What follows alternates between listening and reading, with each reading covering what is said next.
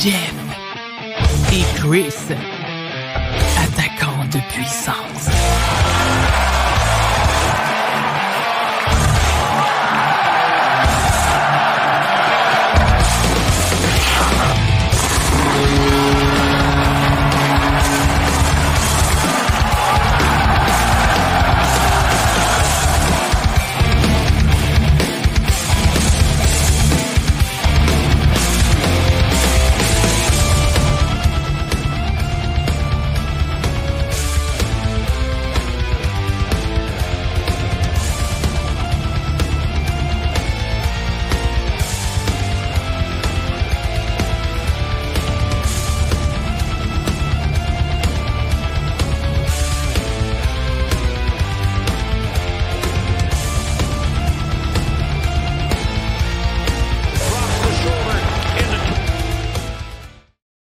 Bonsoir tout le monde, bienvenue à Jeff et Chris, attaquant de puissance, épisode sept de la deuxième saison du lundi six novembre.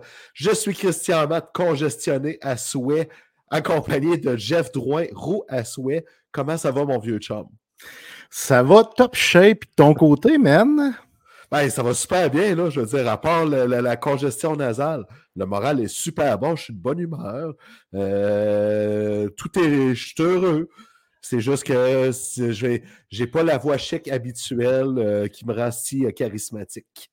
Ben, tu sais, les virus font partie de la période hivernale, surtout quand c'est en transition de l'automne à l'hiver, puis les débuts de la neige, du froid et tout ça. Fait que c'est tout à fait normal, ils viennent nous coller. Euh, ils aiment ça, ils aiment ça venir se coller pendant l'hiver, ces virus-là. Écoute, d'habitude, je le pogne une fois dans l'hiver, ça va être déjà fait. Fait que, euh, qu'est-ce que tu veux que je te dise? Après-demain, je vais être top shape comme neuf, puis euh, en pleine forme. Jeff, là, là, dans le tease avec ta superbe photo sur Facebook. Que t'as mis, c'est belle photo que t'as mis de moi, que ma blonde hein? va t'avoir envoyée, puis... Non, non, je tu, sais, regarde. Tu l'as fait toi-même.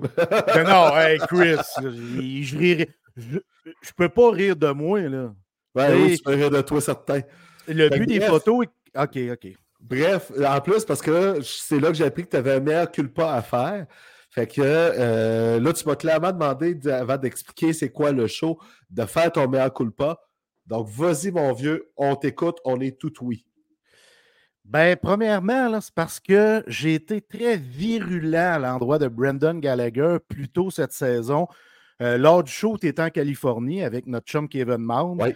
J'ai pas été gentil. J'ai dit qu'il était fini, qu'il était à bout de souffle pendant les matchs hors concours. Puis je l'ai martelé solide, là. J'ai même reçu des messages comme quoi, ouais, t'es, t'es un peu dur avec Gallagher. C'est vrai, câlisse. Tu sais, moi, j'ai voulu faire un peu le show puis emballer tout ça, là. Mais tu sais, aujourd'hui, Gallagher nous montre à quel point il déborde de caractère, ce joueur-là. Tu sais, c'est un gars de trente ans qui en a vécu avec le Canadien Montréal au niveau des blessures, au niveau d'une reconstruction, au changement d'entraîneur. Il, avait, il vit ça, lui, depuis dix onze ans. Là. Il est exact. Encore là, très présent. Cette année, il a sept points, dont quatre buts en onze games. Hallucinant. Fait que je veux, m'exc... je veux vraiment m'excuser, Chris. Je fais mon mea culpa. Gallagher, je l'aime. Puis, pour vrai, là, avec Monahan et Pearson, là, c'est un trio qui est très stable depuis le début de la saison. J'adore ce trio-là. Écoute, si j'ai, c'est moi qui avais fait le show avec toi, je t'aurais sorti la réplique suivante. Oui, mais tout d'un coup, que Brendan Gallagher fait comme Dustin Brown. Tu sais, tu te rappelles, Dustin ouais. Brown, il a signé son gros contrat avec les Kings, puis c'est un joueur beaucoup plus physique que Gallagher, là, on s'entend, là, tu sais, ça n'est un, là. Ça, c'était un, un attaquant de puissance avec la, la shape et tout le kit. Puis Dustin Brown a eu un creux de deux trois ans, comme Brendan Gallagher vient de faire. Puis après ça, il a remonté, puis c'est devenu un joueur très stable parce qu'il a su adapter son style de jeu. C'est ce que Brendan Gallagher a su faire. Puis il est aussi utilisé en conséquence par ses coachs. Exact. C'est là la il, différence. Il est aidé par Saint-Louis, puis tu sais, Saint-Louis, c'est un Hall of Famer. Fait que tu t'assis dans le bureau. Écoute ça, Chris. Tu t'assis dans le bureau avec Martin Saint-Louis, puis tu jases de ton temps du... d'utilisation qui va diminuer parce que tu vieillis, tu es moins rapide et tout ça, ça passe bien. Imagine oui. si ça avait été avec Dom Ducharme. D'après moi, ça passait moins bien, je suis convaincu. Mais tu sais, probablement, mais tu sais, je veux dire... Une petite boutade, une petite boutade à M. Ducharme, mais faire sa part, c'est qu'il y a eu des discussions avec les entraîneurs, puis Gallagher a vraiment compris ça allait être quoi son rôle. Il va jouer à peu près quinze minutes, cinq contre cinq, deuxième vague d'avantage numérique, c'est parfait. Ben, puis encore, quinze minutes, c'est des gros matchs, là, parce que quinze minutes, c'était sa moyenne d'avant. Depuis le début de la saison, il y a eu plusieurs matchs à douze minutes, Brendan Gallagher. Puis pourtant, on l'a à cent pour cent. C'est là que, que ça devient génial dans son cas. C'est vraiment super, cette belle renaissance-là. J'espère que ça va, ça va rester et j'espère surtout qu'il va éviter les blessures parce que la prochaine pourrait vraiment lui nuire. Ça, on va le dire. Il est magané pareil, le beau Brendan, là. Oui, il est magané. Ben oui, il est magané, mais s'il compétitionne, ça n'a pas de bon sens. Puis, tu sais, on dirait que ce trio-là se sont dit, OK, Pearson, Gallagher, ils ont trente ans, trente et un ans, euh, avec Monahan qui a vingt-huit, vingt-neuf ans. C'est nous autres les vétérans. On va montrer aux jeunes, on va lui dicter c'est quoi jouer du hockey euh, en étant engagé. Fait que moi, ben je oui. pense ce trio-là, c'est ce qui véhicule depuis le début de la saison, puis je trouve ça vraiment beau. Puis les jeunes, euh, tranquillement, ben, ils embarquent dans le bateau, puis, euh, ou le train, ou peu importe. Là, puis, euh, non, ils sont inspirants, Chris, pour vrai, ces vétérans-là. Écoute, hey. Là, tu dire le mot, là, ben, le warm-up vient de, de terminer. On va expliquer les choses, ça ne sera pas long, mais juste pour faire du pouce sur ça, le trio de Monahan, Pearson et Gallagher, c'est ce qui a manqué dans les deux, trois dernières années aux Sénateurs d'Ottawa. Quand ils ont entamé une reconstruction, ben même avant ça, là, quand ils ont échangé exact. Avec Karlsson, mais particulièrement dans les deux, trois dernières années, quand il y avait des jeunes dans l'alignement qui étaient prêts à grandir dans la L N H. Donc, Jeff et Chris attaquaient de puissance, ces trois périodes de hockey de vingt minutes. On parle en première période du Canadien. On va continuer de parler du Canadien. En deuxième période, cette semaine, on va parler d'actualité dans la Ligue nationale. Et finalement, la dernière période, rumeurs et autres au menu. On vient de terminer le warm-up, on passe à Zamboni et dans trente secondes, on s'attaque aux Canadiens et, entre autres, au beau Juraj Slafkovský.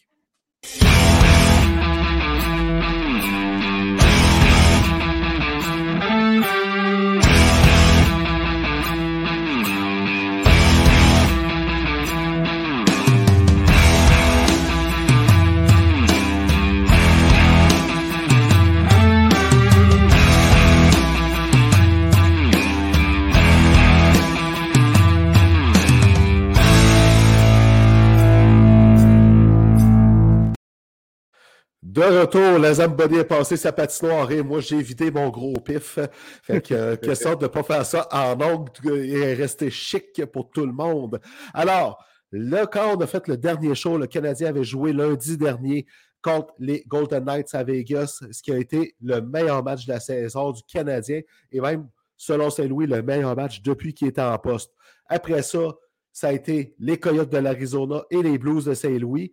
Puis finalement, ben, on va le dire, les joueurs sur la glace, ils n'ont pas rendu la marchandise aux commentaires de leur coach. Ça a été très difficile pour le Canadien en Arizona et à Saint-Louis.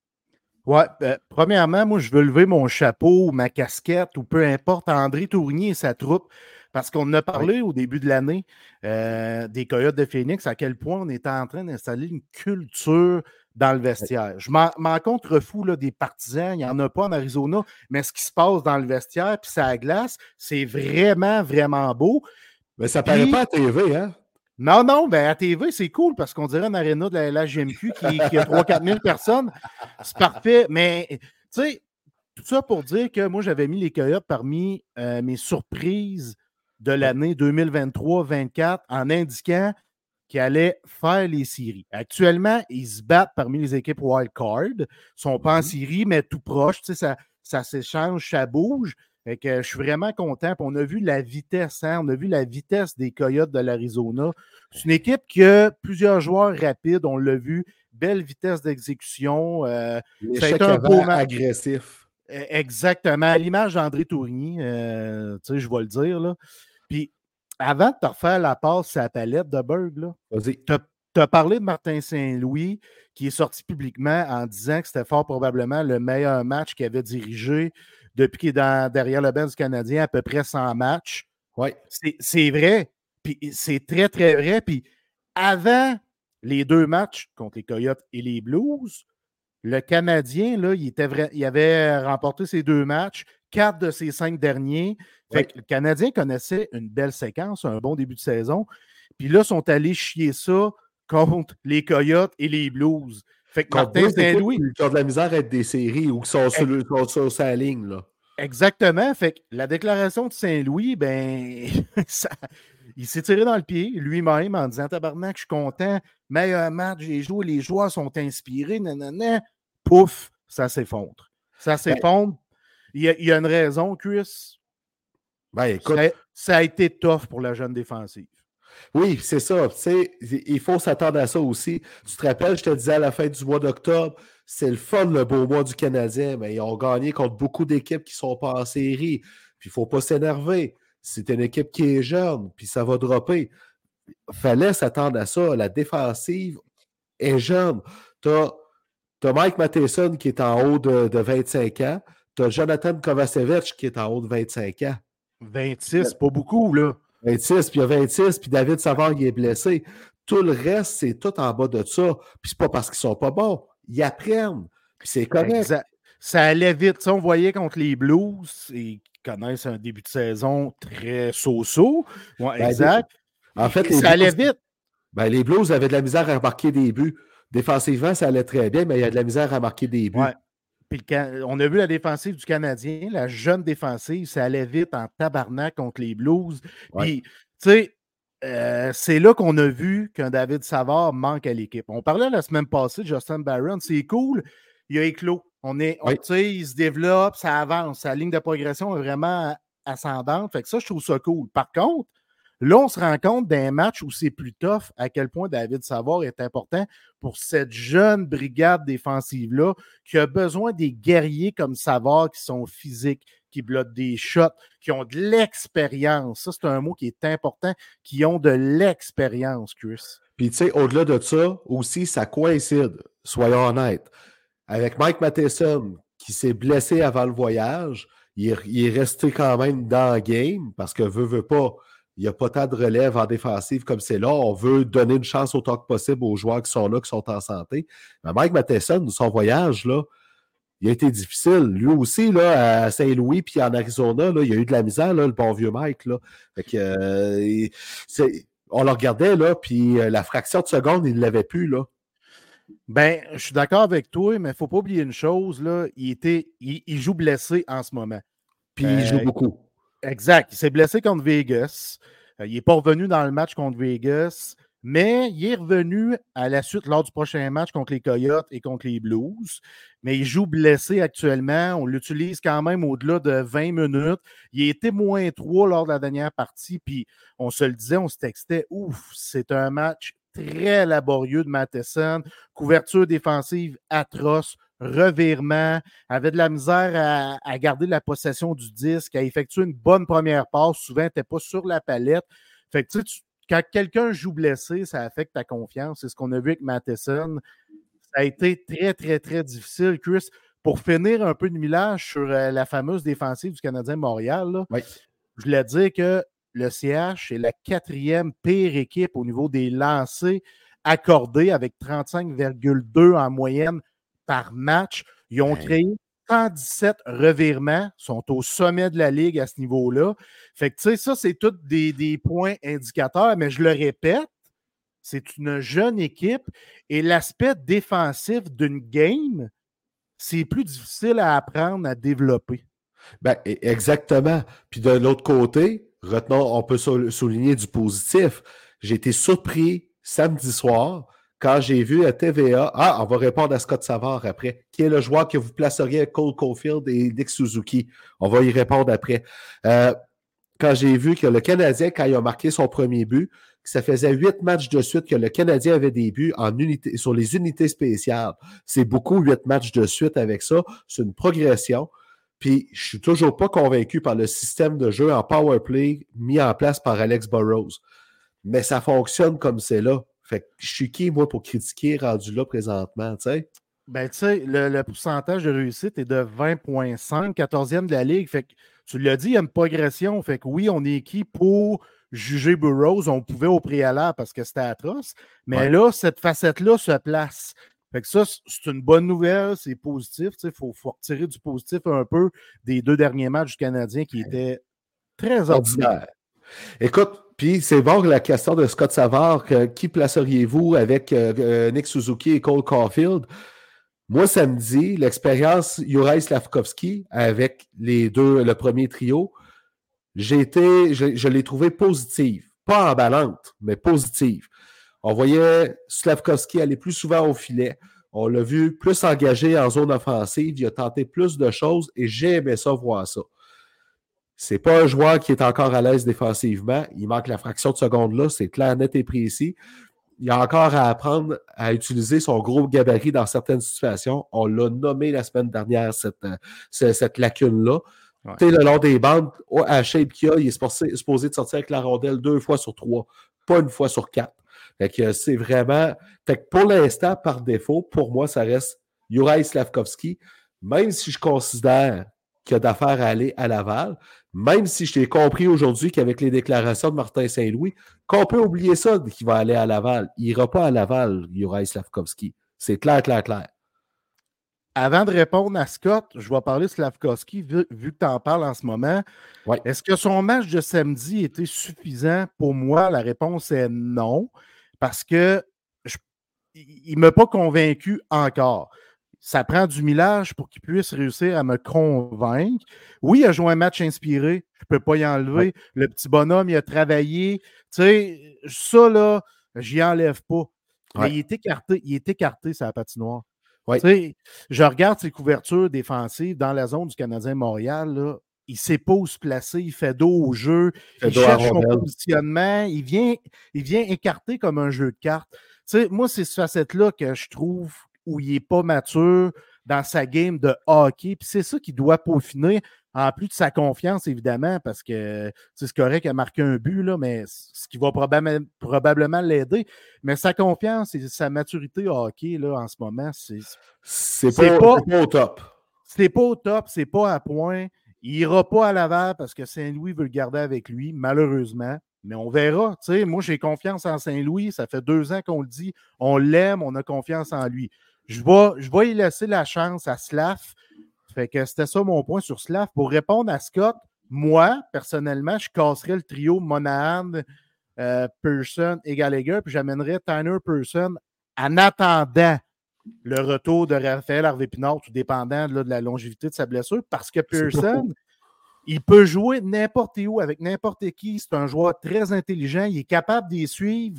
Mentalement, au niveau hockey, ces deux joueurs-là, il y a une bonne shot, il y a une bonne présence physique. Temporairement, c'est peut-être lui, moi, que j'essayerais. C'est pas fou ton idée, j'aime ça, je l'avais pas envisagé. Puis, euh, écoute, ça reste un vétéran qui peut calmer le jeu. C'est sûr que tu veux pas tasser Sean Monahan présentement parce qu'il est parfait au centre.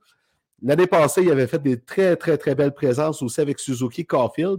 S'il y avait Kirby Dach, avec le retour de Christian Dvorak, qui a fait du bien à Alex Newhook, soyons honnêtes. Oui, oui, absolument. Là, j'aurais, je t'aurais dit, ben, laissons Dach au centre, puis euh, Dvorak sur le troisième trio, puis mettons Monahan avec les, les deux jeunes, tu sais. Mais là, on n'a pas Kirby Dach pour le reste de l'année, fait qu'il euh, faut faire avec. Ton idée de Tanner Pearson, j'haïs pas ça, loin de là. Oui, c'est un joueur que j'apprécie beaucoup. Moi, quand il est avec le Canadien, je me suis dit, Caroline, c'est une bonne acquisition malgré la profondeur qu'on a. C'est un gars d'expérience. C'est un gars qui a marqué au-dessus de vingt buts à deux, trois reprises. Ouais. Euh, tu sais, il a un beau bagage d'expérience avec lui. C'est une bonne personne. C'est un bon leader. C'est un gars engagé. Puis on le voit en ce moment, là. Tu sais, c'est pas la septième merveille du monde, Chris, mais c'est un joueur très efficace que les coachs aiment. Ben, écoute, tu sais, quand Eric Staal s'est amené à Montréal, là, euh, dans le run en finale de la Coupe Stanley, là, on n'était ouais. pas super emballés, là. Mais, regarde, non, mais on l'a aimé. On l'a aimé, Staal. On l'a aimé, Eric Staal. Fait que, tu sais, oui, c'est... c'est la même chose avec Tanner Pearson. Qu'est-ce qu'on a à perdre? De toute façon, il, dans le pire des cas, on l'échange dans, à la date limite des transactions ou encore, on le garde pour finir l'année pour que les jeunes continuent de grandir avec lui. Puis, on peut leur signer ou on libère de l'espace à la masse salariale. C'est gagnant-gagnant comme situation avec Tanner, là. Oui, exactement ça. On va prendre une petite gorgée d'une bonne Guinness sans alcool. Ben oui, ben oui. Puis moi qui n'ai pas pu aller en chercher malheureusement, fait que j'étais à l'eau claire, ce qui est tout aussi bon avec mon rhum, hein, on va le dire. Euh, Là, on a parlé de Mike Matheson qui en arrache, on a parlé de Juraj Slafkovský. Il y a une chose aussi qu'il faut souligner aussi pour le Canadien, par exemple. Il y a de la misère à marquer des buts.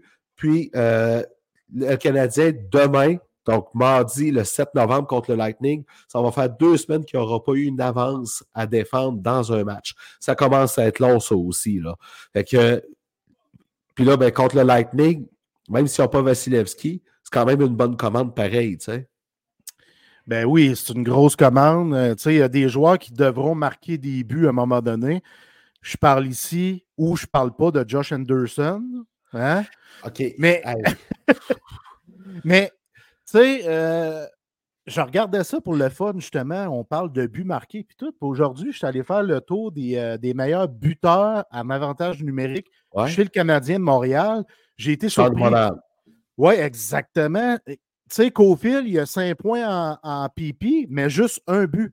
Matheson a cinq passes, Suzuki a un but, quatre passes, Newhook a trois passes, mais c'est Monahan avec trois buts. Donc, c'est lui le meilleur marqueur qui joue un peu, en, ben, qui joue devant le filet, qui fait les garbage goals.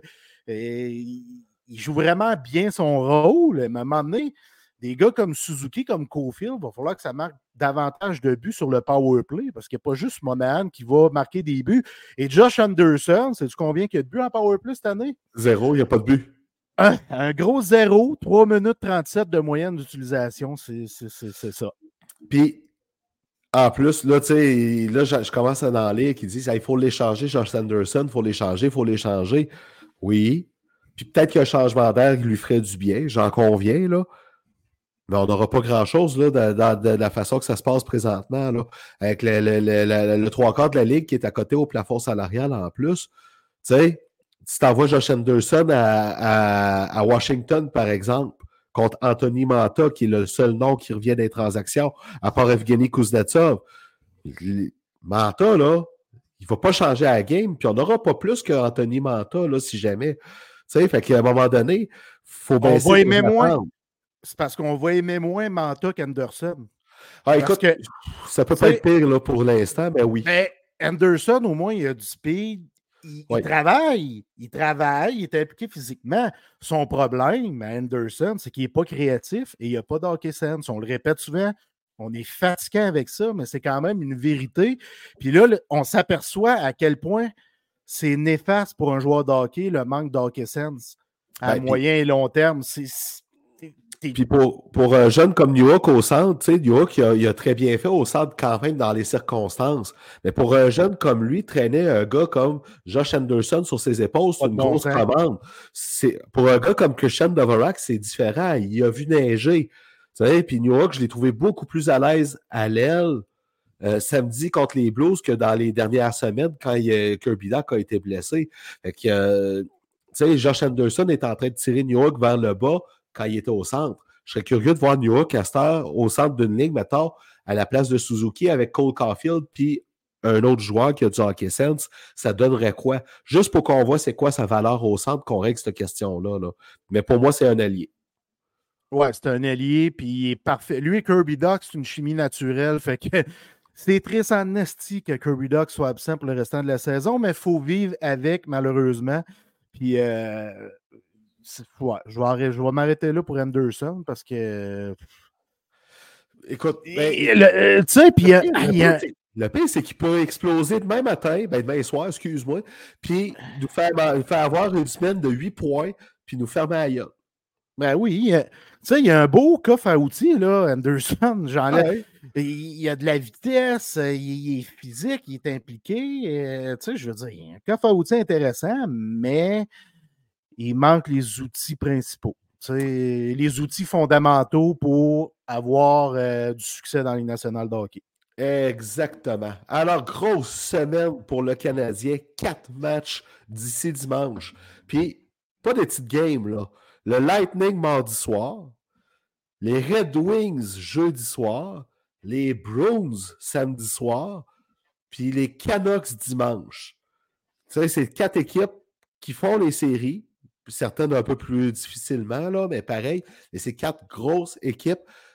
Une qui surprend beaucoup avec les Canucks, mais tant mieux. On est content de les voir avoir du succès. Là, puis je suis content de voir la machine, la magie de Rick Tocchet faire effet. Mais grosse commande pour les hommes de Martin Saint-Louis cette semaine. Là, on va pouvoir départir les hommes des enfants dans la gang.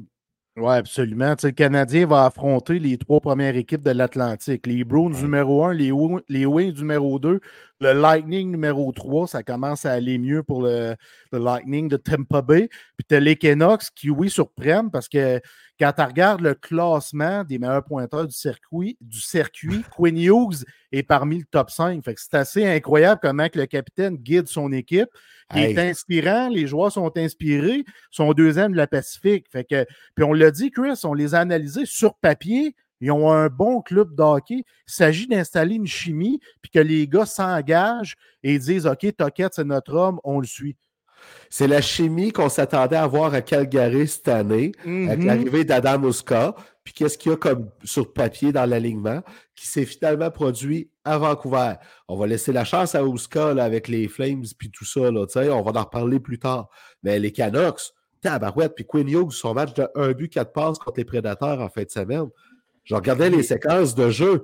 C'est fou comment il, il, ce gars-là est dominant. Les frères Hughes domine la Ligue nationale, comme c'est là, comme ça. Ils sont, sont ahurissants, puis ça leur prend une année ou deux ou trois à devenir les meilleurs. Tu sais, ouais. Jack Hughes, quand il est arrivé dans la Ligue nationale, on se dit « Ah, correct », mais finalement, il explose, il fait partie de l'élite des, des cinq meilleurs attaquants du circuit.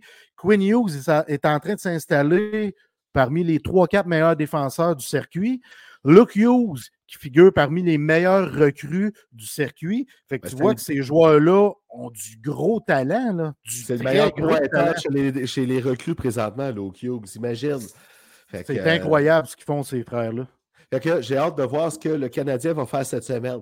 Je m'attends à ce que Cayden Primeau ait un match dans les quatre. Tu n'as pas le choix d'y donner une game dans les quatre à un moment donné. Il faut qu'il goal.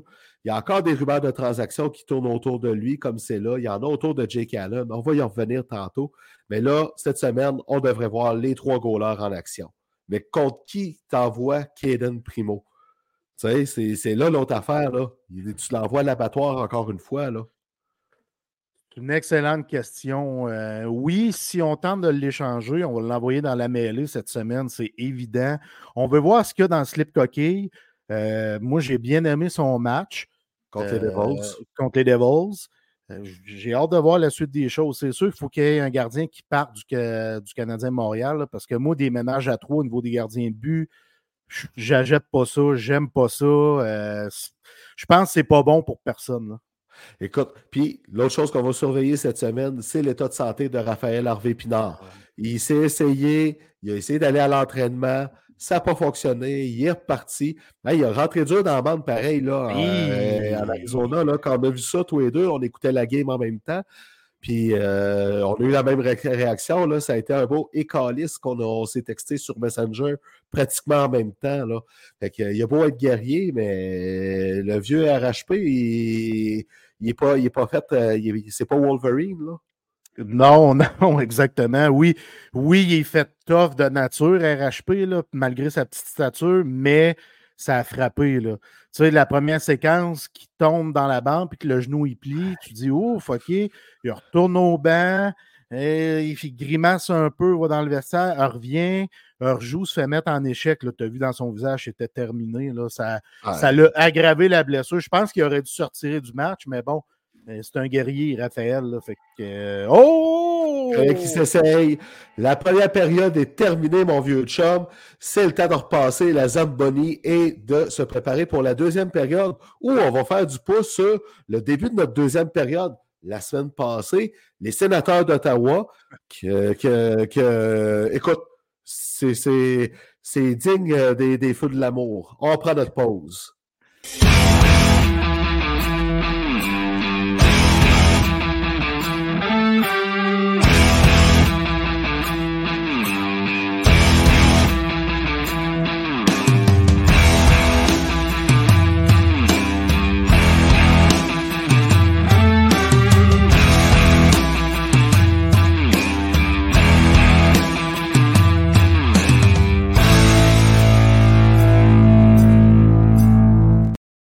De retour pour le début de la deuxième période où on va discuter des super sénateurs d'Ottawa qui, euh, sur papier, ont une équipe pour euh, euh, nous faire respirer le meilleur pour le futur, mais les histoires au septième étage et leur classe font encore jaser.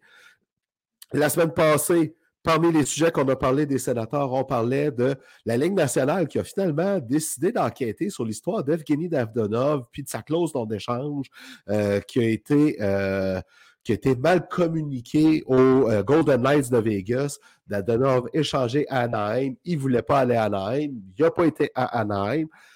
Et là, finalement, le verdict est tombé. Et vraiment, quand j'ai vu ça, ma réaction, ça a été « Ben voyons donc, hostie. » OK, je, je t'ai envoyé tout de suite la capture d'écran. Hein? Donc, les sénateurs perdent un premier choix au repêchage en deux mille vingt-quatre, deux mille vingt-cinq, deux mille vingt-six. OK? Mon réflexe, sur le coup, ça a été de me dire les Blackhawks ont couvert une histoire criminelle pendant des années. Ils ont eu une amende de deux millions. Présentement, ils ne mériteraient pas Connor Bedard dans leurs équipes. Présentement, Connor Bedard n'a pas d'affaires à Chicago. Et Pierre Dorion oublie de communiquer un bout de papier à, à une équipe adverse quand il échange un joueur, puis il perd un choix de première ronde. Quelle ligue de stupide, amateur, c'est ridicule, c'est bien moins, c'est bien pire des, des, des erreurs administratives que de, de, de couvrir des crimes, de, de, peu importe la nature. Gang de tata, hostie, j'en reviens pas. Ouais, c'est une ligne de bouffon de temps à autre. Tu sais, hey! C'est assez incroyable, là, la, la pénalité octroyée aux sénateurs d'Ottawa versus celle chez les Blackhawks de Chicago, là, ça... Ça n'a aucun sens. On va être bien, bien franc.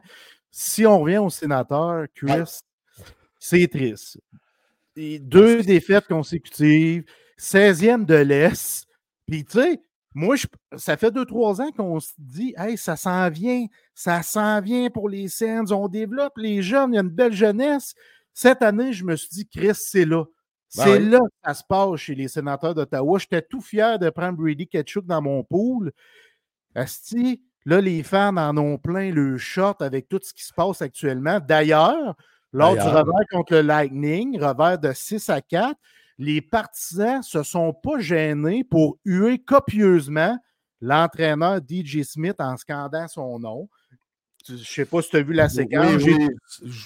Je, trouve ça, je trouve ça très ordinaire. Puis Ketchuk, le capitaine du club, évidemment, il a trouvé ça très ordinaire. Il ne s'est pas gêné pour critiquer ses propres fans, en voulant dire que son coach ne méritait pas autant de huées, parce que, faut, tu sais, D J Smith, là, c'est triste, là, mais il va perdre son poste. Moi, je suis convaincu, dans les oui. prochaines semaines, prochains mois, il va perdre son poste, mais les joueurs l'aiment. Mais il va perdre son poste pareil, parce que c'est pas l'homme de la nouvelle direction. Puis, là, ouais, parce que là, c'est ça. Là, Pierre Dorion, après la fameuse pénalité avec le push-out de première ronde, La goutte, écoute, Michael Andlauer, le nouveau propriétaire, a saisi la balle au bond pour aller souper avec son D G. C'est pas clair. Il a-t-il été congédié? Il a-t-il démissionné? C'est un peu des deux. On ne sait pas. Parce que les discours ont changé vite au fil des minutes là-dedans. Chose certaine, Pierre Dorion, qui est un évaluateur de talent hors pair. Puis, oui, il a fait des erreurs, mais il a quand même bien reconstruit les sénateurs. Il est, il est libre. Moi, je dis ça de même, mais si une équipe va le chercher comme recruteur en chef, ils sont en business. Et c'est quand même lui qui a amené Erik Karlsson jadis à Ottawa aussi. Là. Fait que euh, Pierre Dorion a perdu sa job, puis son homme D J Smith, je suis désolé, même s'il est aimé par ses joueurs, même s'il a fait du mieux qu'il pouvait avec ce qu'il y avait sous la main, c'est sûr qu'il va passer au tordeur dès que le nouveau D G va être nommé, que ce soit Steve Staios, le D G par intérim, qui soit confirmé, ou Mathieu Darche, qui est dans les. qui, qui, qui est dû pour avoir une job, là. Tu sais, il est dû pour avoir sa job puis sa chance comme D G, là. Ben, Carlis Maison qui est dû pour avoir une job. Ce gars-là a une tête d'hockey incroyable. Il connaît les chiffres, il est étudiant en finance. Il a joué au hockey, connaît la game, puis il a été éduqué. Je ne parle pas au niveau du joueur d'hockey, mais comme, comme dirigeant par Julien Brisebois, reconnu comme l'un des meilleurs du circuit. Il est mûr pour avoir une job de G M pour vrai. Puis en plus, il est francophone, s'exprime super bien en anglais. Asti, pourquoi qu'on ne lui donne pas à Mathieu Darche ce boulot-là? Il est rendu là, là. Veux-tu un lien de plus? Mathieu Darche, quand il a joué avec les Bulldogs d'Hamilton dans la Ligue américaine, qui était le propriétaire des Bulldogs d'Hamilton dans la Ligue américaine? Michael Andlauer. Asti, c'est vrai, tu as raison. Ça, c'est un excellent point qui n'est pas négligeable. Puis, tu sais, c'est, c'est, moi, je pense que ça va être entre Staios et Darche. Sincèrement, je n'en vois pas vraiment d'autres pour le poste de G M du côté des Sénateurs d'Ottawa. Tu sais, Patrick Roy, non, je n'achète pas ça, oublie ça. Fait que moi, pour moi, Asti, Mathieu Darche, c'est lui qui fait le plus de sens, puis qui a le plus de sens. Il y en a qui parlent de Daniel Alfredsson. Je ne pense pas que Daniel Alfredsson, ça l'intéresse. Jason Spezza, ça parle beaucoup de lui aussi. Je comprends, c'est une ancienne gloire des Sénateurs, mais il est bien installé à Pittsburgh. Moi, je pense qu'éventuellement, Jason Spezza, sa job, ça va être de devenir le D G des Pingouins quand il va avoir continué de prier un peu d'expérience. Puis Carl Dubus va être, comme Joe Sakic fait avec Chris McFarland, avec euh, l'Avalanche présentement. Fait que Jason Spezza, j'y crois pas comme c'est là. Mais Mathieu Darche, il est impressionnant. Il a toujours impressionné dans les entrevues. Il s'est, il s'est toujours fait coiffer au fil d'arrivée. Exact. C'est pas grave. Il va arriver là, puis il va faire comme Steve Yzerman il a fait quand il est arrivé avec les Red Wings. Il va finir la job avec qu'est-ce qu'il y a là, puis il va élever cette concession-là. Je le souhaite grandement parce que ça va changer la donne. Parce qu'on le voit, hein, le leadership, ça part de là, ouais. Ça descend. Fait qu'actuellement, le leadership de Pierre Dorion, il n'est plus là, puis c'était un effet négatif avec tout ce qui se passait. Fait qu'on le voit, ça glace, c'est ça le produit actuellement. Fait que les Sénateurs doivent répondre rapidement, régler cette situation-là rapidement, parce qu'on a une équipe pour se battre pour une place en série. Là. Ben oui, ça, ben oui. Moi, il n'y a personne qui va me dire le contraire. Là. Sur ben papier, on... ils ont l'équipe pour se battre pour les séries. Ben, c'est sûr que les blessures n'aident pas comme Chabot puis toute la gang, mais pareil, mmh. oui, ils ont l'équipe pour se battre en série. Dernier point sur Darche, avant de continuer euh, sur les Sénateurs quand même. Euh, il y a un an, ben, il y a deux, bientôt deux ans, en fait, excuse-moi, pour le poste de D G du Canadien, il y avait Kent Hughes en course, il y avait Kevin Weeks. Lui, je ne suis pas sûr qu'il va aller dans, dans, dans ce genre de job-là, même s'il est bien plugué tout ça. Mais depuis ce temps-là, il y avait Daniel Brière dans les finalistes, puis il y avait Euh, voyons, Mathieu Darche, Kent Hughes, puis euh, Daniel Brière. T'en as deux. Quand t'en as deux qui sont en. Quand t'as Brière qui a pris les Flyers un an plus tard, puis Mathieu Darche est sur le point d'arriver dans un job de même. On sait que ça s'en vient en plus. Il est francophone, puis Ottawa veut aller chercher les gens de Hull, Gatineau, de ces coins-là. Tu sais, comme quoi que Jeff Gorton, quand il a fait sa, sa, sa liste là, pour aller chercher un D G, là, il avait fait une bonne job, là. Une très bonne job. C'est les candidats qui, qui vont rencontrer les Sénateurs d'Ottawa. Ben, Ken Hughes ne pourra pas, Daniel Brière non plus. Ils ont des boulots, mais Mathieu Darche a rencontré les Sénateurs. Fait qu'on va voir la suite des choses parce qu'il y a plusieurs entrevues. Fait que euh, moi, je pense que c'est lui qui va arriver premier cette fois-ci sur la tribune. Puis, on va faire, on va faire du pouce sur D J Smith parce qu'il euh, vit sur du temps emprunté. Oui. Moi, quand j'entends un dinosaure comme l'ancien arbitre Tim Peel dire « Je souhaite, souhaite voir Claude Julien à Ottawa », je peux te garantir que si c'est un Mathieu Darche ou même Steve Staios qui arrive là, je ne crois pas du tout, du tout, du tout, du tout à un Claude Julien comme entraîneur-chef. Ça, c'est un raisonnement derrière des pensées préhistoriques. Tu sais, Peel, c'est un dinosaure qui a été remercié par la Ligue nationale de hockey. Là, il parle d'un autre dinosaure en Claude Julien pour venir coacher les Sénateurs d'Ottawa. Puis il parle de Joel Quenneville pour relancer les Oilers. Tu sais, ouais, je vais revenir à, on va revenir à, à Quenneville. Juste, lui, il pense que Claude Julien est, est la bonne personne, qui est un excellent entraîneur, que c'est un bon être humain. Ça, c'est vrai. Fait, oui, ça c'est vrai. Il pense que c'est lui, l'homme de la situation, pour diriger cette bande de jeunes-là. Pas sûr, moi. Tu sais, à un moment donné, Claude Julien a eu une belle carrière d'entraîneur, ouais. Mais on passe à autre chose. Des, des, les dinosaures de soixante ans et plus, là, j'en veux plus derrière un banc de la Ligue nationale, moi. J'en hey. veux plus. Donnez... Ah. Le, donnez le flambeau à la jeunesse, là. C'est, c'est la capacité d'innover qui est le problème là-dedans. Puis c'est là que tu le dis bien, donnons le flambeau à la jeunesse qui sont capables d'aller plus loin. C'est ça, exactement. Parce que le temps va vite, puis la, la, la vie évolue vite, tout évolue vite, tout est disséqué à cette heure, tout va vite. Fait que ça prend des jeunes cerveaux, je pense, pour diriger le derrière d'un banc. Je ne dis plus que ces gars-là ont plus leur place dans le monde du hockey, mais pour diriger derrière un banc, je préfère la jeunesse. Je préfère...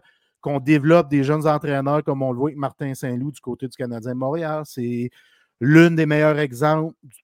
selon moi. Hey, Dave Axtell, euh, tu sais, je veux dire, euh, avec le Kraken, même si le Kraken a fait un pas en arrière, on s'y attendait. Tu sais, il y, y a plein de coachs comme ça qui arrivent un peu partout puis qui font leur classe. Tu sais, Andrew Brunette qui est revenu à, qui, avec les Prédateurs, ça commence à porter des résultats. Là, tu sais, excellent. Son système de jeu un peu plus offensif, ça paraît avec une équipe qui est reconnue historiquement depuis l'ère des dinosaures, pour prendre ton expression tantôt, qui, qui c'était des, des équipes défensives avec un goaler. Il est en train de changer la tendance de bord.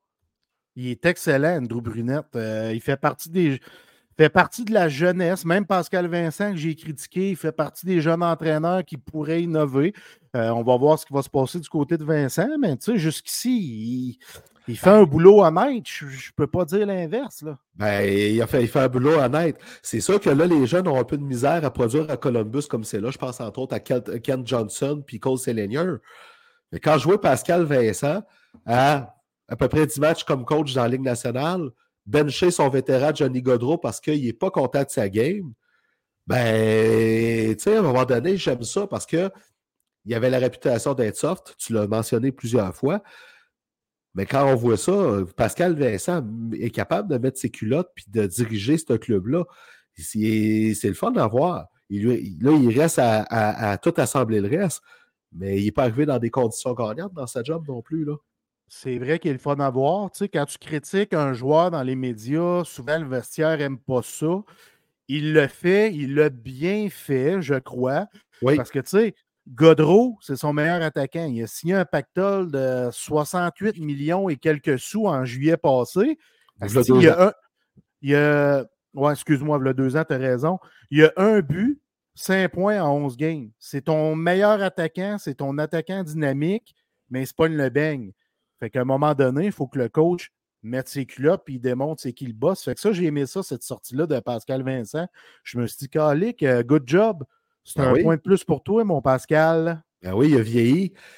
Là, on va parler. Écoute, ça, c'est assez ironique. OK? Réveille-toi, et... mon Johnny. Oui, Johnny, oui, ben ça. C'est assez ironique. Erik Karlsson quitte les Sharks. Les Sharks euh, croupissent bon dernier euh, dans la Ligue nationale. Ben, il s'en va avec une équipe, puis les Pingouins, ils, ont de la, ils sont pas loin d'être bons derniers de la conférence de l'Est. Ce gars-là, il a une malédiction, calvaire. Ben, oui, peut-être. Peut-être. Puis surtout que les Pingouins accueillent Karlsson les bras grands ouverts parce qu'on se dit hey. On veut encore s'essayer avant que nos joueurs comme Crosby, Malkin, le temps se retirent. On veut s'essayer. On s'en va pas pour ça pantoute du côté des Pingouins. Alors, puis Karlsson, c'était, c'était ma déception potentielle de l'année. Tu te rappelles, le joueur oui. que, que là, présentement, c'est triste, il me donne raison, mais il a du caractère, il est capable de rebondir avec Crosby. Je pense qu'avec euh, un noyau comme il y a à Pittsburgh, s'il y a bien une place qui peut virer la tendance de bord, c'est bien là, mais il faut qu'il tourne ça de bord vite, vite, vite. Mais en attendant, là, hey, les Sharks, là, on ne peut pas appeler ça une passoire. vingt buts accordés dans les deux dernières games, là, c'est, c'est pire que ça. Là. C'est, c'est raide avec les Sharks. Là. Et ça n'a pas de bon sens, Chris, ce qui se passe avec les Sharks. Zéro victoire. Tabarnak en onze games. Je ne me souviens plus la dernière fois que j'ai vu un début de saison aussi atroce de la part d'une équipe. C'est, c'est, c'est dégueulasse. Tu sais, l'avalanche pis, en deux mille seize, c'était atroce, mais pas à ce point-là encore. C'est ça. Puis là, tu vas voir les, les, les joueurs, tu checkes le différentiel. Hey, c'est rouge vif. moins douze pour Hertel, moins neuf pour Zetterlund, moins douze pour Duclair, moins quatorze pour Zadina. C'est dégueulasse. Hey. Hertel a juste un but. Il est le meilleur pointeur de l'équipe avec sept points. Après ça, on tombe à quatre points. Fait qu'il n'y a personne qui performe. Il n'y a pas de talent. Il n'y a pas de talent. Hertel, il doit brailler. Il doit appeler sa mère à outrance. Il doit, il doit s'ennuyer hey. de sa grand-mère, de son arrière-grand-mère. Ça n'a pas de style bon sens. Tu as Thomas Bordelot qui se retrouve dans un environnement, un environnement hey. comme ça. C'est, c'est... William McLeod. Oui, aussi. William McLeod. Deux jeunes joueurs. Hey, c'est, c'est, c'est triste. C'est triste. C'est... Puis c'est une équipe qui ont fait beaucoup de chemin, qui ont été dominants pendant plusieurs années, qui ont amené une grosse popularité à San Jose, en Californie, au niveau du hockey. L'entrée en scène, quand les joueurs entrent en scène avec la grosse gueule du requin, puis la musique, puis tu sais, l'ambiance est vraiment hot, là, mais là, ouais. on vit ça, c'est pas long là, dans des, des places comme la Californie que ça va rechuter au niveau des, des assistances. Fait que je trouve ça super triste pour vrai. Là. C'est, c'est, c'est atroce, c'est, c'est dégueulasse. C'est puis, dégueulasse. Puis, tu sais, pendant ce temps-là, puis, tu sais, c'est pas la première fois, je vais me répéter dans ce cas-ci, mais je pense à Marc-Édouard Vlasic qui, après cette année, il, va, il lui reste encore deux ans à son contrat de sept millions de cap hit. Hey, écoute, là, c'est une fin de carrière en queue de poisson là, pour lui. Là, c'est la barouette qui doit être malheureux. Ben, pauvre gars. Pauvre, pauvre gars. gars. Il a eu des chances de gagner pendant sa carrière. Là, il sait que ces chances-là sont éteintes, à moins qu'on réussisse à le passer. Tu sais, ben, ça ne sera pas avant l'été prochain. Là. Tu sais, je veux dire qu'il faut ça, il faut que la, la, la masse salariale monte énormément pour que mm-hmm. quelqu'un soit capable de manger son salaire. Tu sais. Oui, exactement. Pas facile. Parlant de pas facile, l'Avalanche du Colorado, mon club, un but à ses quatre derniers matchs. Hey, c'est fou, là. Cette ben... équipe-là. Puis là, là, ça riait là, au milieu de la semaine passée avec euh, Jonathan Drouin qui a été envoyé dans les estrades, puis Thomas Tatar, puis tout ça. Pas juste eux autres, le problème, là. C'est un problème d'équipe comme c'est là. là. L'Avalanche se cherche pas à peu près. Ils sont encore bien positionnés, par contre, au niveau des séries, deuxième de leur oui. division, mais tu as raison, il y a des joueurs qui cherchent. C'est Nathan McKinnon, il y a, il y a un début de saison... Euh, de... correct. Pour c'est... ce qu'il est, là, pour ce qu'il est, correct. T'sais, il devrait être le meilleur pointeur de son club. Il est troisième. Euh, ouais. On cherche une chimie. Sur le premier trio, on cherche un ailier pour McKinnon, Rantanen. On a essayé Drouin. Euh, là, on ouais. scratch Drouin. Là, on essaie les Lekonen. Lekonen, c'est un travaillant. Fait que ça va peut-être marcher. On, on essaie de trouver des combinaisons qui, qui, qui fit, qui vont marcher ensemble pour pouvoir marquer des buts. Euh, tu sais, c'est, c'est pas normal que Ryan Johansson soit le premier buteur du club avec quatre buts, ben égal mais avec non. McKinnon. C'est pas normal. Tu sais, euh, tu as des gars comme Tatar puis Drouin qui sont des vétérans, qui sont envoyés dans les. Ils ont été envoyés dans les gradins à un match. On les ramène. Tu sais, on cherche en ce moment parce que. Quand tu essaies des joueurs sur des trios, que tu descends à la quatrième, que tu les envoies d'un gradin, ça, c'est signe que tu cherches quelque chose au sein de ton équipe. Puis quand tu cherches quelque chose dans ton équipe, c'est plus tough de marquer des buts puis euh, de, d'aller chercher des victoires plus facilement, si on veut. Ben, puis tu sais, quel Makar, une, une saison dans ses standards. Un point par match, euh, onze points en dix games. Mais Nathan McKinnon, neuf points en dix games, ça clash avec ses dernières années où ce qui faisait beaucoup plus qu'un point par match. L'an passé, soixante et onze matchs, cent onze points. Fait que c'est, c'est tu sais, il y, y a quelque chose. Il va finir par se fâcher et c'est, c'est, c'est un gagnant. Puis, tu sais, la semaine prochaine, on peut en parler puis on va arriver, je vais te dire, comme Josh Anderson, mais j'y crois plus pour Nathan McKinnon. Il va avoir eu trois games, il va avoir fait dix points, tu sais. Fait que euh, c'est le style de Nathan McKinnon. Mais en attendant, l'Avalanche, elle, contre le Lightning, puis contre les Golden Knights, blanchi contre deux puissances. Hey. Euh, puis blanchi contre eux aussi. Puis l'Avalanche aussi est une puissance, là, malgré que ça ah oui. va moins bien dernièrement. C'est reconnu comme une puissance. Ils ont eu un beau début de saison, mais là, euh, il va falloir shaker le pommier à quelque part. Eh oui. Puis, une autre place qu'il va falloir shaker le pommier pour finir la deuxième période. On a appris hier qu'il y a un ancien Black Ace. Les Black Ace, c'est les joueurs remplaçants qui sont appelés à venir s'entraîner avec une équipe pendant les séries. Il y a un ancien Black Ace euh, des Blackhawks de Chicago, qu'on parlait au début de la première pa- de, de, de cette période-là, qui poursuit l'équipe parce que euh, Brad Aldrich, qui est celui qui a agressé sexuellement Carl Beach, a fait une autre victime au sein des Blackhawks de Chicago. Moi, là, je vais revenir à ce que je disais tantôt, mais après ça, si c'est avéré, puis s'il y a des preuves, puis qu'il y a des accusations là-dedans, si la Ligue nationale ne fait pas mieux qu'une amende en argent, là, calvaire que je vais être découragé. Puis Brad Aldrich, qui, euh, qui a abusé Cal Beach, était l'entraîneur vidéo à ce moment-là. Là. C'était oui. quoi, deux mille dix deux mille onze? Là, dans... Oui, de, de deux mille neuf à deux mille douze de mémoire. Excellent. Fait que... Encore un gars qui sort, moi je pense qu'il y en a d'autres. Je pense qu'il y en a ah, d'autres. Puis, tu sais, je veux dire, s'il y en a eu un, s'il y en a eu deux.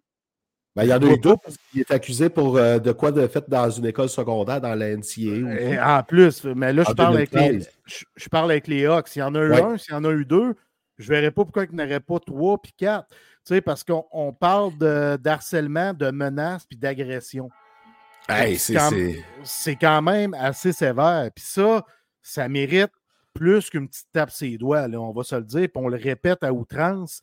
Cet événement-là des Hawks de Chicago, là, ça doit être puni. Ça aurait dû servir d'exemple. Et ça n'a pas été servi d'exemple, malheureusement. Puis d'ailleurs, on attend encore les fameux résultats de l'enquête sur euh, le viol collectif euh, en deux mille dix-huit. Donc, euh, écoute, on va arrêter ça là parce que je suis... On l'a déjà beaucoup parlé, puis je pense que beaucoup de nos abonnés, si ce n'est pas tous, sont d'accord avec nous. Au retour, mon vieux chum, c'est le temps de parler beaucoup, beaucoup, beaucoup de rumeurs de transactions. Il y en a qui impliquent ton club favori. Il y en a qui impliquent une équipe qu'on a jasée tantôt. Donc, c'est le temps de passer la Zamboni. À tout de suite.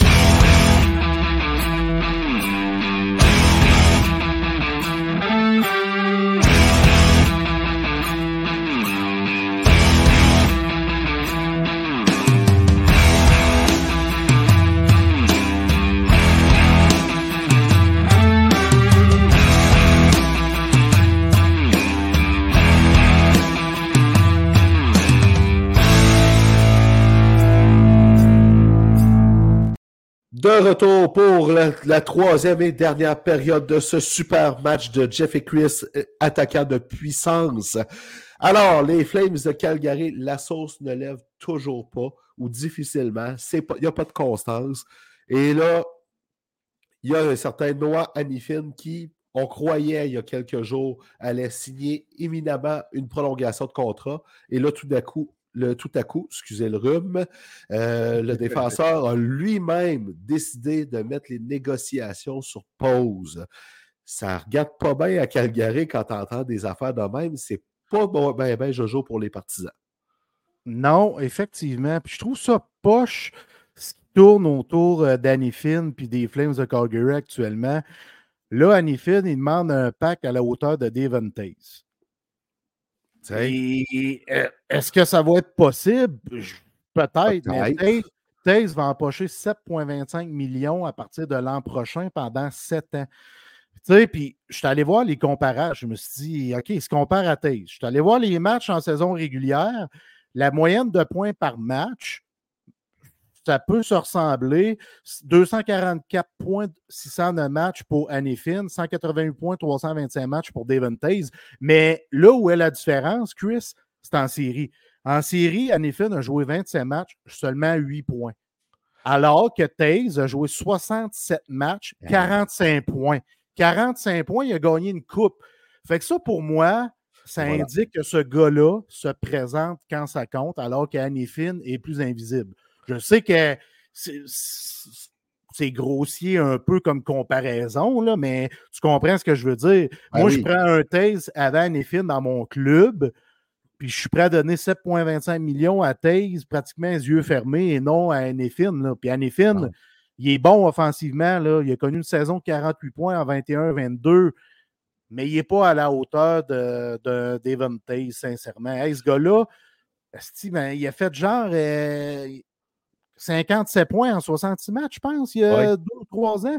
Après ouais. ça, il revient avec une autre grosse saison de cinquante points. Fait que, tu sais, Devon Taves, un peu comme Mark Giordano, s'est développé un peu plus sur le tard. C'est un choix lointain de Devon Taves en deux mille quatorze. Avec les Islanders. Oui, cent huitième au total. Il s'est développé sur le tard, mais il est devenu une pierre angulaire. Alors qu'Hanifin, c'est une pierre angulaire? La réponse est non. Bien, écoute, c'est un élément important dans la défensive des ouais, Flames, mais, mais tu sais, c'est parce que quand on regarde la défensive des Flames, tu sais, euh, c'est parce que pour qu'un un Noah Hanifin soit euh, efficace, puis qu'il aille, tu sais, si on le compare à un certain Devon Taves, tu sais, on jase. Mais Devon Taves, là, ça, en, en défensivement, là, il y a un certain Bowen Byram qui est là pour pouvoir backer. Tu sais, on parle sur le plan offensif, jeu global, et surtout un certain Kel Makar. Noah Hanifin autour de lui, là, Mackenzie Weegar puis Rasmus Anderson, j'ai beau bien les aimer, là, mais c'est pas à la hauteur de Bowen Byram puis de Kel Makar. C'est là que de donner autant d'argent à Noah Hanifin, quand tu compares, c'est difficile parce que ce gars-là, présentement, il passe pour un gars surévalué, alors que dans les faits, il n'est pas tout à fait dans bonne cha- dans bonne chaise. Fait que, euh, mais s'il quitte Calgary, il va l'avoir, son contrat. Mais il va falloir qu'il soit mis dans le bon rôle aussi pour pouvoir mériter chacun de ses sous, ce qu'il n'y a pas à Calgary. Oui, exactement. Tu sais, moi, je, en tout cas, rendu là, pas sûr qu'il va rester avec Calgary. Écoute, tu sais, déjà que les rumeurs à son sujet, là, ça traîne euh, depuis longtemps, ça traîne dans la boîte depuis longtemps. Veut rester, veut pas rester. OK, on met une pause aux négociations, on veut pas me donner ce que je vaux, nanana, mais... Fait que c'est un, un combat de coq comme ça, à un moment donné, là, c'est souvent le joueur qui perd, puis ciao, bye, on passe à autre chose. Exactement. Fait que là, euh, écoute, déjà là, c'est une grosse patate chaude pour euh, la, de, Craig Conroy qui est, euh, le, qui est au bat pour pouvoir euh, reconstruire son équipe, parce que moi, j'appelle ça une reconstruction pour qu'il la mette à sa main. Euh, de l'autre côté, tu as Elias Lindholm qui demande beaucoup d'argent lui aussi. Il demanderait un salaire pas loin de dix millions par saison. Il l'aurait ailleurs facilement d'ailleurs, tu sais, on va être franc, lui aussi. Mais est-ce qu'il va rester à Calgary? Encore là, Lindholm publiquement dit oui, oui, oui, je veux rester. Il y avait de la volonté, mais là, tout d'un coup, ça parle qu'il n'est plus aussi certain que ça. Euh, tabarouette, là, ça en fait des patates chaudes pour euh, des G qui arrivent en poste, là. C'est bizarre ce qui se passe du côté de Calgary, là, parce que c'est un renouveau, c'est une nouvelle histoire qu'on veut écrire. On est parti sur une page blanche au niveau organigramme des, des, de la direction, du coaching staff et tout ça. On veut repartir à neuf, mais on dirait que c'est tough partir le diesel en ce moment, là. Puis, oui. Tu sais, Elias Lindholm, c'est un des meilleurs joueurs, sinon le meilleur des Flames de Calgary, tant qu'à moi. C'est un joueur excessivement okay. compétent. excessivement complet dans sa game, puis il gagne juste quatre virgule quatre-vingt-cinq millions de dollars cette année. Après ça, il va être agent libre, mais c'est pas beaucoup pour un joueur de cette qualité-là. Il a connu sa meilleure saison. Euh, sa meilleure saison, c'est quatre-vingt-deux points, dont quarante-deux buts en vingt et un vingt-deux, soixante-quatre hey. points à passer. C'est un excellent joueur de hockey, très sous-estimé, Elias Lindholm, pour vrai. C'est pas une superstar, mais c'est un très bon joueur de hockey. Ben, c'est le genre de joueur que tu peux gagner avec lui, là, tu sais. Et, euh, absolument. Tout à fait, là. Puis là, les rumeurs, parce que là, on s'entend, les Lindholm, il y a des rumeurs qui tournent autour de lui. Et euh, en même temps, ben, il y a une équipe qui cherche un centre, puis je vais en profiter pour rendre hommage à un joueur qu'on pas, je pense pas qu'on va revoir jouer dans la Ligue nationale, puis c'est Nicklas Backstrom. Tu sais, Nicklas Backstrom qui est, qui, qui s'est jamais remis d'une opération à la hanche, qui a décidé la semaine dernière de se retirer le temps de, de faire le point sur sa santé. Il ne suit plus la game. Là, c'est plus la fraction de seconde, c'est la fraction de deux secondes. C'est un athlète fier. Puis il a dit non, j'aide pas mon équipe en continuant à jouer. J'arrête pour l'instant. Avec les rumeurs de Elias Lindholm à Washington, ils ont fait, ils ont monté en flèche d'une shot. Puis le pire, c'est que c'est crédible. Mais les Capitals donnent quoi pour aller chercher un gars comme Lindholm maintenant? C'est ça la question. Tu sais, oui, oui. Lindholm, il fit, là, il a vingt-huit ans, c'est un Suédois, chum à Backstrom, il est plus jeune un peu, mais il se connaît super bien. Ouais. Puis c'est le genre, il joue une game similaire à Backstrom, il est ouais. moins bon offensivement, là, mais c'est un joueur qui est similaire, qui fit vraiment avec les Caps de Washington, mais qu'est-ce que tu veux donner pour obtenir un joueur de cette qualité-là? C'est là qu'est la question, parce que je te le dis, c'est une aubaine en ce moment, là, quatre virgule quatre-vingt-cinq oui. millions. Et c'est pas dur de sortir du salaire du côté des Caps, puis que ça fitte là, puis que les Flames gardent la moitié de son salaire pour finir la saison. Tout ça se fait. Mais c'est qui tu donnes en retour de Elias Lindholm? Ben, c'est parce que là, le, le nom qui sort en premier, pour puis, tu sais, je veux dire, c'est crédible, mais j'y crois pas, parce que moi, je suis Craig Conroy, puis tu me fais, je me fais dire, OK, Lindholm m'intéresse, puis comme pièce maîtresse, je t'offre Evgeny Kuznetsov, tu sais, qui va être joueur autonome sans compensation à l'été deux mille vingt-cinq. Je suis pas sûr que je suis bandé là-dessus, moi. Ben, en tout cas, moi, j'aimerais ça que Kuznetsov, Kuznetsov sorte et qu'on rentre les Lindholm, là. Je dis con parce que c'est mon truc depuis plusieurs années. Mais non, euh, j'aimerais beaucoup ça. Puis je veux faire un peu de millage sur Backstrom parce qu'il a marqué Euh, ma vie. J'ai des chandails de Backstrom, Ovechkin, Mike Green, euh, plusieurs joueurs des Caps. Backstrom, j'ai plein de cartes de hockey de lui parce que c'est mon deuxième favori après Ovechkin. Un joueur tellement intelligent, tellement sous-estimé. Gentleman. Gentleman, c'est tout un joueur de hockey. Chris, c'est triste la façon que c'est en train de se terminer. Ça me fait vraiment beaucoup de peine. Euh, tu sais, Backstrom qui ne devrait plus rejouer, Ovechkin qui vieillit. Tu sais, cette année, Ovechkin, il a juste deux buts. Euh, c'est, c'est très peu. Les Caps ne marquent pas de but. On ne marque pas de but euh, du côté de Washington. Ça prendrait un Lindholm qui, qui vienne. Oui. Euh, il est capable de marquer des buts. Il passe bien la rondelle. Euh, je te le dis, ça fit bien. Ouais. Mais tu sais, ça, c'est un peu un rêve éveillé que je fais, là, mais j'aimerais vraiment ça que ça se produise. Puis tu sais, inversement, c'est drôle parce que le joueur de centre de Ovechkin, c'est euh, maintenant, c'est Dylan Strome qui a six buts, aucune passe. Tu sais? Fait que, justement, comme Philippe Lesage le souligne si bien, c'est une triste nouvelle et c'est vrai que ça l'aide pas Ovechkin, le fait que Backstrom, qui est un passeur incroyable, soit pas là. Fait que euh, Brian McLellan, là, il va finir par avoir des comptes à rendre là-dessus, lui aussi, là. C'est, c'est, c'est sûr. Tu sais, on parlait beaucoup là, de D G qui euh, sont sur la sellette. Tu sais, l'année passée, on parlait beaucoup de Ron Extall avec les Pingouins. Là, tu as été chercher Spencer Carberry, qui est un coach de la nouvelle génération, qui était vanté partout, qui était un des plus recherchés pour son intelligence hockey. Là, après ça, ben, si ça ne marche pas, c'est le D G qui va sauter, là, rendu là, là. On, on va peut-être être rendu là. Puis cette équipe-là, à l'instar des Penguins de Pittsburgh, ils partent de loin pour une reconstruction. Mmh. Hey boy! Là, pendant ce temps-là, tu as Brad Treliving qui est à Toronto, puis qui a sa nouvelle patate chaude à gérer parce que là, il a signé Austin Matthews, c'était le plus urgent cet été. Il ne voulait pas commencer la saison avec Matthews qui n'a pas de prolongation de contrat déjà signé pour ne pas laisser emballer la, la machine à rumeurs à Toronto qui est aussi forte qu'à Montréal. Ça, on ah, va le dire. Sauf que, pendant ce temps-là, tu as William Nylander qui produit pas à peu près. T'sais, on va le dire, là, quinze, quinze points en onze games en date de, du six novembre, vingt et une heures trente-deux. OK? Puis qu'il y a eu, puis qu'il y a eu un début de saison phénoménal. Là, William Nylander, il veut plus que dix millions par saison avec la production qu'il y a là. Ben, celui-là. Si Brad Treliving dit oui, il va avoir mis, il va mettre au-dessus de quarante-cinq millions sur quatre attaquants. Il y a seize autres joueurs à signer, puis il y a Brian, Morgan Rielly en arrière qui gagne pas loin de huit millions. Ça ne peut pas marcher.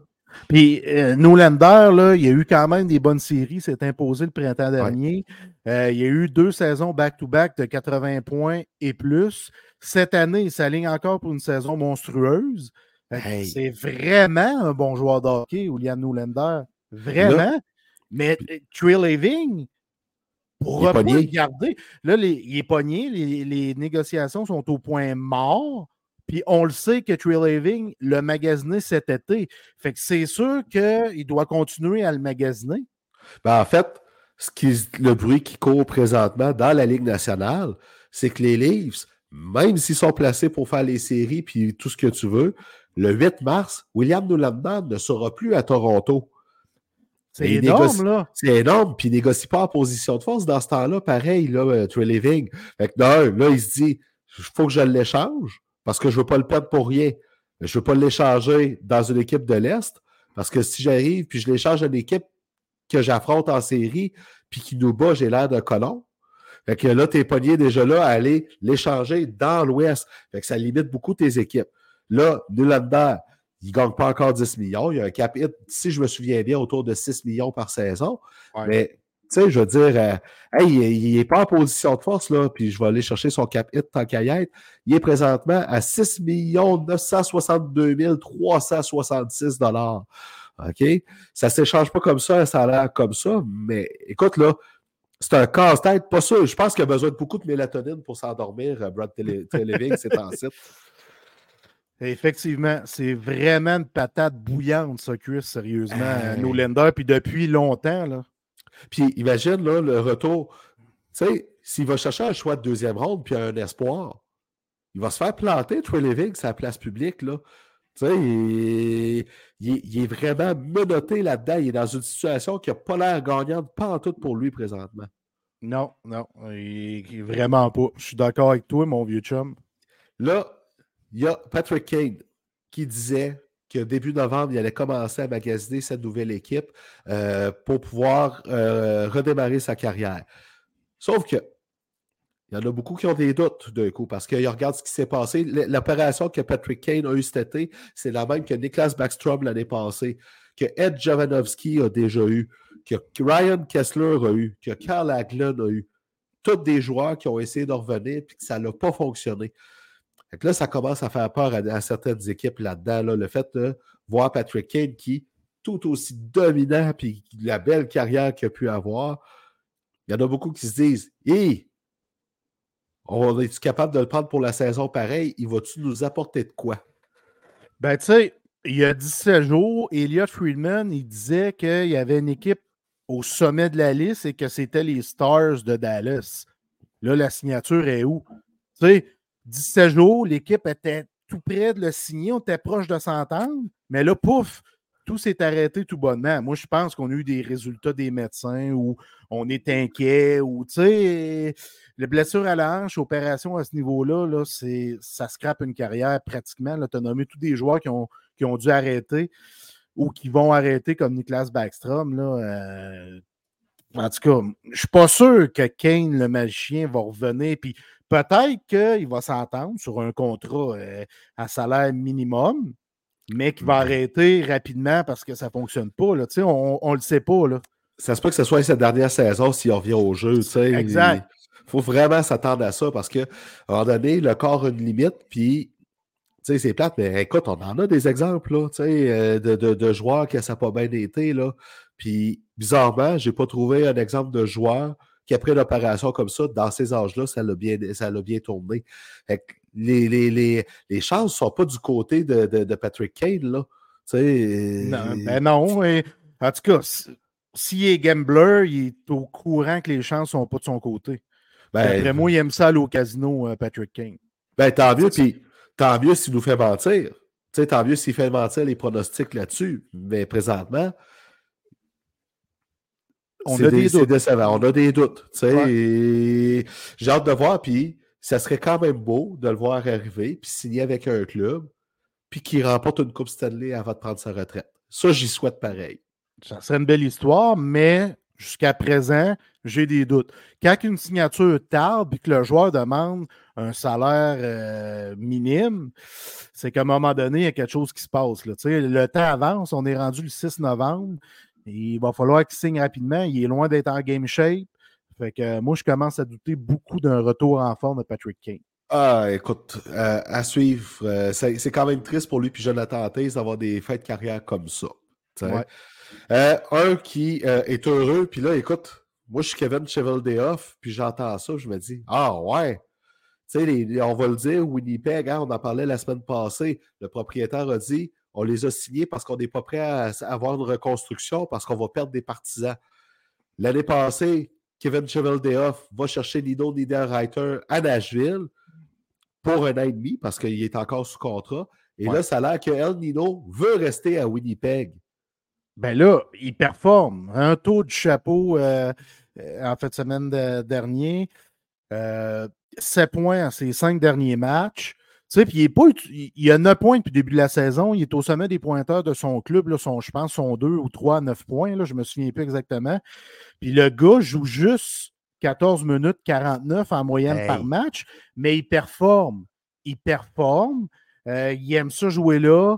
J'aime beaucoup son trio. Euh, c'est un trio, je trouve, qui fit, qui amène une énergie pour le club des, des, des, des Jets de Winnipeg. Fait que euh, non, euh, c'est peut-être la place pour lui dans ce pôle nord-là qui est euh, Winnipeg, parce qu'il fait fret en temps là-bas. C'est pas tous les joueurs qui veulent jouer là. Donc, je trouve ça très, très positif, Chris, qui désire jouer là, moi.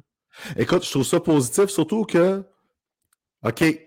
Ça fait longtemps qu'on entend que Winnipeg est la grande ville la plus plate du Canada, OK?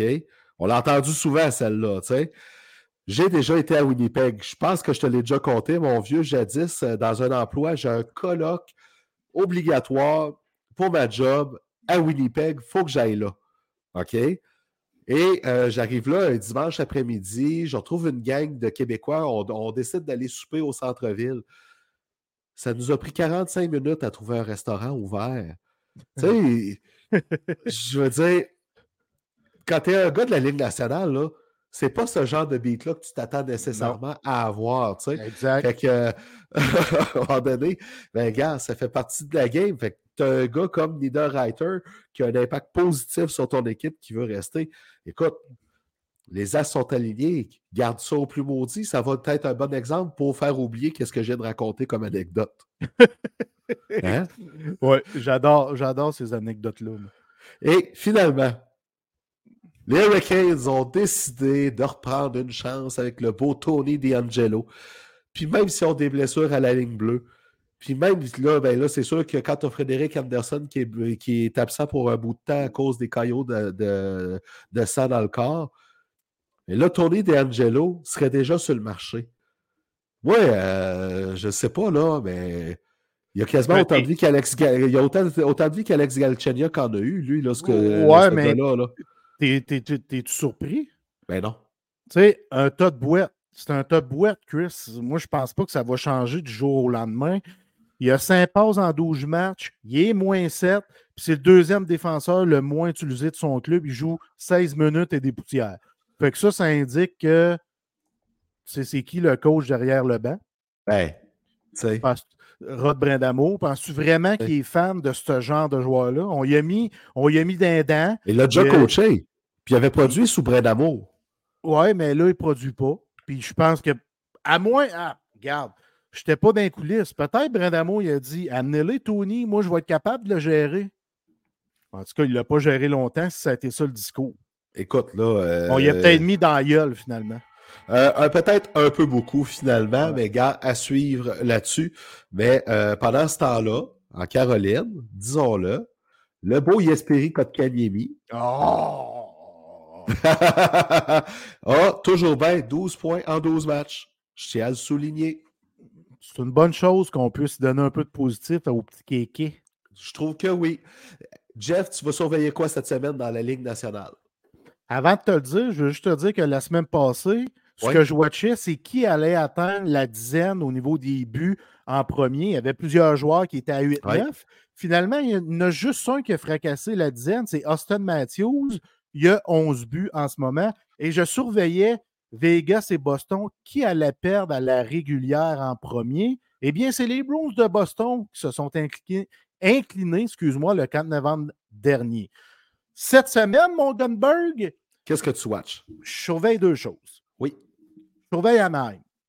Ils ont ouais. six gains consécutifs. Fait que je veux voir jusqu'où ça va tenir. Ça, c'est la première chose. La deuxième chose, je surveille les Sharks de San Jose qui ont neuf défaites consécutives. Jusqu'où ça va tenir. Fait que c'est les deux choses que je vais surveiller cette semaine. Écoute, on a le même point avec les Ducks d'Anaheim, pour être bien franc, OK? C'était vraiment le, le, le point. Parce que, écoute, c'est eux qui ont donné la première défaite à la régulière aux Golden Knights de Vegas. Cette équipe-là va super bien. C'est le fun de les voir aller. Puis, euh, écoute, je veux dire, Pat Verbeek, on l'a critiqué un peu pour sa gestion de Jamie Drysdale puis de Trevor Zegras. Puis, euh, pourtant, malgré tout, il a réussi à amener d'autres vétérans qui ont calmé le jeu ça dans colle. Le vestiaire. Puis, ça, ça colle. colle. OK? L'autre que je surveille, pareil, je reste dans le même club, je ne suis pas original, mais c'est Trevor Zegras qui a un but, une passe en onze games. Je pense qu'il est dû pour exploser puis se rattraper, le Trevor Zegras. Mais là, ça... il, il joue à l'aile comme c'est là, ça ne fit pas. Je pense que Trevor Zegras, là, il, va, il est dû pour... Euh, tu sais, son camp d'entraînement, il est fait, là, parce qu'il a manqué quand même tout le camp d'entraînement, ou presque. Donc, je m'attends à une explosion cette semaine du beau Trevor Zegras. Ah, j'adore ça. Fait qu'on surveille ça, mon Gunberg. On surveille ça, mon vieux chum. Et sur ce, c'est ce qui met fin à notre septième épisode de la saison. On remercie Stéphanie pour euh, le générique, Ariane pour notre superbe image de marque, Michel pour le vidéo qui accompagne la super chanson, qui nous motive beaucoup avant qu'on entre en onde. Et aussi, on en remercie énormément Billy pour le site web où vous pouvez retrouver nos épisodes, entre autres. Et toi, mon vieux chum? Ben moi, je remercie toi, après ma barre. Merci de m'accompagner encore une fois dans ce délai. Merci à nos abonnés, à nos fans qui nous écoutent. On aime ça. Continuez à nous écouter. C'est grâce à vous si on poursuit cette aventure qui nous passionne grandement. Merci à toi aussi, vieux chum, comme je te le dis, c'est tout le temps un plaisir de, de jaser dans hockey avec toi. Il y en a qui m'ont demandé dernièrement si on ne pourrait pas le faire deux fois par semaine. C'est pas parce qu'on ne veut pas, mais c'est du temps en tabarouette pour réussir. Ce qui fait qu'on a un show de qualité présentement, c'est qu'on le fait une fois par semaine, puis on condense une semaine dans, la, dans, dans euh, l'heure et demie qu'on est avec vous à peu près. Donc, peut-être qu'on va faire deux petits épisodes par semaine, des fois. Mais c'est pas le plan de faire un épisode régulier comme ça parce que euh, ça demanderait euh, beaucoup, beaucoup, beaucoup de temps. Puis on aurait peur que ça nuise à la qualité. Puis on aime ça être des gars de qualité. Tu iras nourrir ton chien Chila, mon gars. Hey, oui. Merci. Ton chien Chila qui est en arrière. Ça va devenir notre mascotte. Oh shit. On va demander à Ariane de rajouter un chien Chila sur ma tête dans le logo. Tu ris, OK, mais attends un peu. Dans les débuts qu'on avait ça, là, cette bestiole-là, là, on la faisait courir avec moi et ma fille dans la salle de bain chez nous. Puis c'était pas rare que ça jumpait. J'étais assez à terre, là. Ça jumpait assez haut pour me sauter sur la tête direct. Si, boire. OK. C'est, c'est ninja, cette affaire-là. Là. C'est ninja en maudit. OK. Bon, sur cette anecdote, pas pertinente pantoute, mais quand même amusante. Bonne semaine tout le monde, on a, tout le monde. On a hâte de vous retrouver la semaine prochaine. La semaine prochaine, c'est Jeff qui va être congestionné. Peace, salut tout le monde. Salut tout le monde.